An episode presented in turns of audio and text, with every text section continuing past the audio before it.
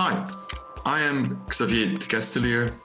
This is Hassell Talks, a podcast series exploring the diverse perspectives, open minded collaborations, and creative insights that we know will be the key to navigating the increasing complexities of our world. Today, I'm here with Christopher Raeburn, who is a founder of Raeburn, fashion label based in Hackney, in London.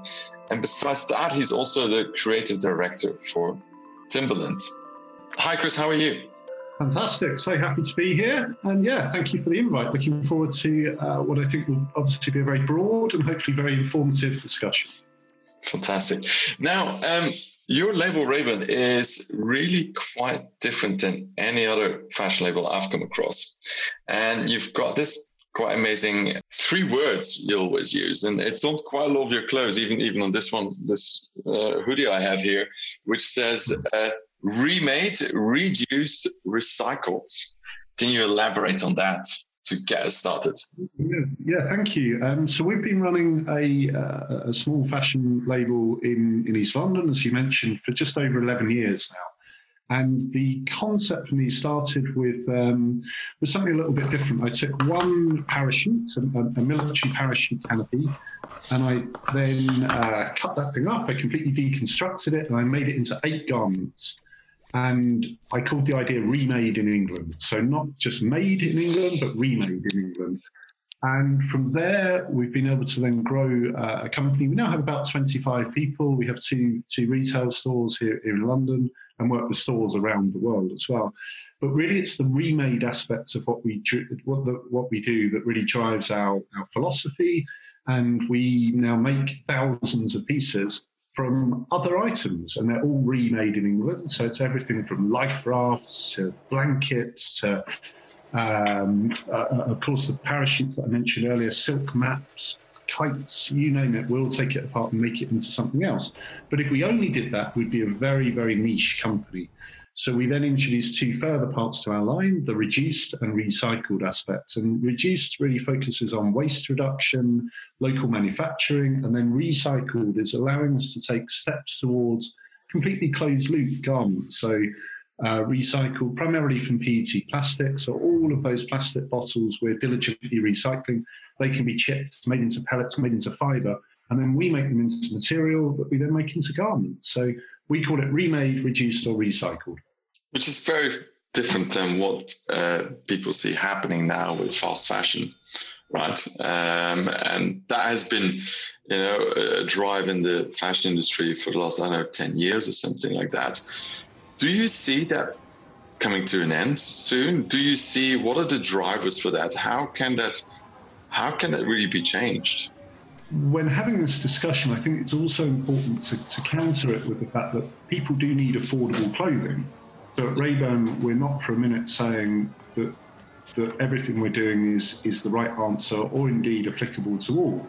But we do think that in general, people people need less stuff, but they need better stuff. You know, the very nature of, of, of fashion is driving driving news. Everyone wants something new. Those those companies and, and brands in, involved in that current process and that current system within fast fashion, they're part of the solution as well. Actually, you know, I think it's so important that we work through this together. First, we acknowledge that there is a problem and that we do need to make some changes. And perhaps this moment now within COVID 19 is exactly the moment where we take that obligation to, to make those positive changes. Because architecture is normally much, uh, takes much longer. Right? We don't have um, seasons, for example, right? We don't have a winter or summer season in architecture. A building takes a long, long time to design and takes a long time to build one line I think there is a, a, bigger analogy is when you start looking at fit outs of buildings. You know, the interior office fit outs uh, get done by companies, and quite often they will only last maybe five years, and then everything get chucked quite often.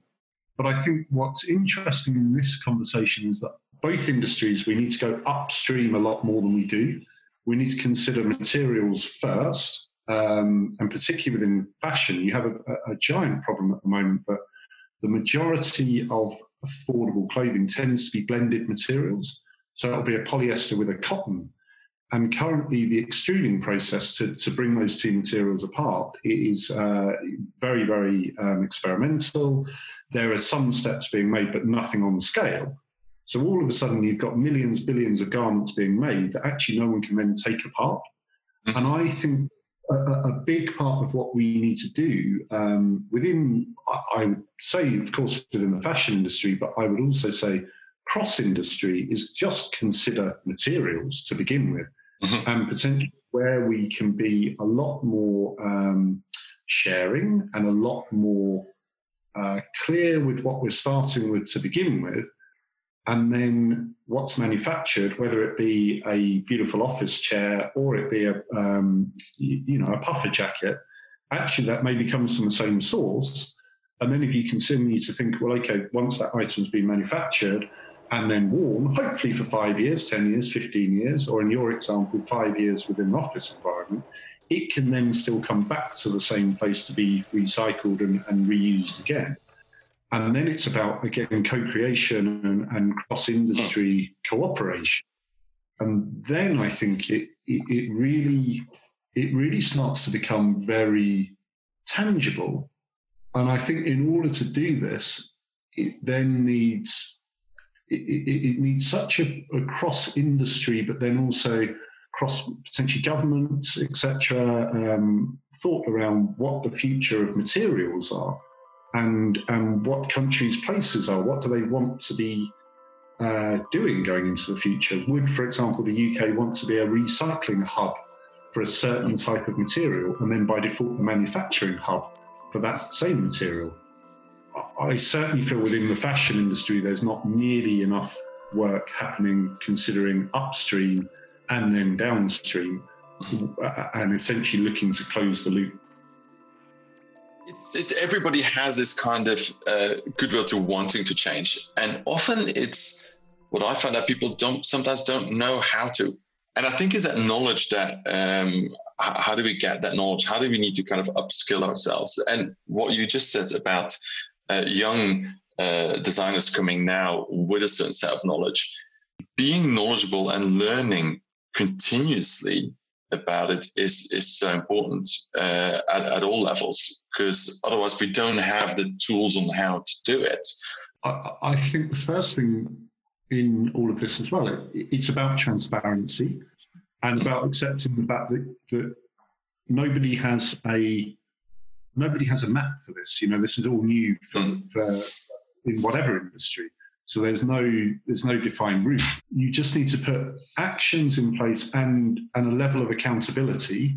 And when I think about with with Raeburn, we used Earth Days, so April 22nd, So actually we took that day out almost as a digital away day. You know, in the in the height of COVID 19, to then really plan about what we were going to do as a business, and then importantly put actions in place and accountability and say that we'll report publicly uh, quarterly of what we've been doing, what mistakes we've made, what's gone well, etc., and then move things forward together. So I do think that there are some cross-industry initiatives that we can work towards, along with, as you say, the, the um, things like uh, the, the, sort of carbon neutrality and, and travel, etc. All of those things. I think almost now they need to be just standard, mm-hmm. you know, and then it can you do over and above that?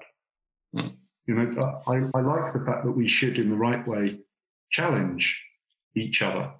And you know, when you mentioned earlier about between us that the, the two industries, fashion and and, um, and architecture, make up fifty percent of, of, the um, the carbon emissions and the pollutants, etc.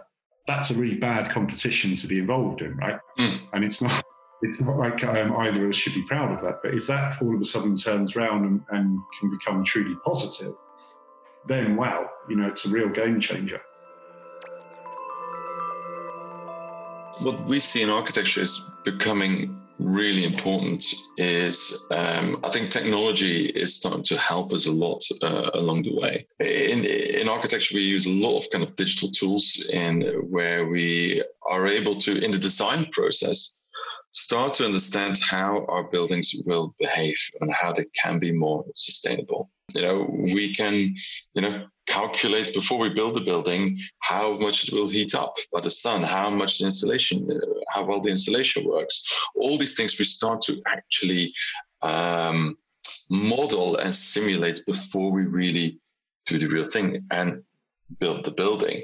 Um, I was wondering, is technology playing a big role in that in fashion as well, or is or is it in, in different ways?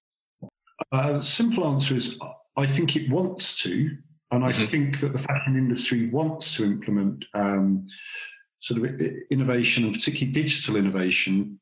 I think there's still more work to do around how to make it, let's say, more accessible and more understandable. Because what we do at the moment is frankly absurd. We make millions of things, physical things, and we ship them all over the world. And then we take them to, of course, um, depots that then go into individual stores. And we assume that all of a sudden, when Xavier walks into the store on a Saturday afternoon to buy a new coat, we've got his exact size in the exact color with all the detail that Xavier wants and you know the, the levels of risk there are, uh, uh, uh, obviously magnified at, at, every point. Whereas actually, can you not end up being in a point where the jacket that Xavier wants, he's actually signed off digitally that he's happy mm. with that, and we're then in a position where we can make it so that we're sure it fits you. Because if you have a digital version, you're then already in a position where that can be shared easier, and essentially you can do that work a lot quicker. And then when you start to think about how that extrapolates into physical retail stores, then it's a really exciting conversation. Potentially even crosses over between our two industries. We're a long way off that, but that's an exciting proposal. So, Chris, thank you so much again for your um, time because I know you're a very busy man. You have quite a few hats to, to wear as uh, founder of Raeburn and creative director at um, Timberland. Pleasure. Fantastic to talk. Fantastic to kind of see our both industries who might seem completely different, but I think uh, we're striving towards the same goal, which is so fantastic. And I hope we're going to be collaborating more in the future on all sorts of interesting projects. I am Xavier De Kestelier. You have been listening to an episode of Hassell Talks recorded in London. If you enjoyed this conversation and would like to hear more, please subscribe and check out our other episodes. Thanks for listening.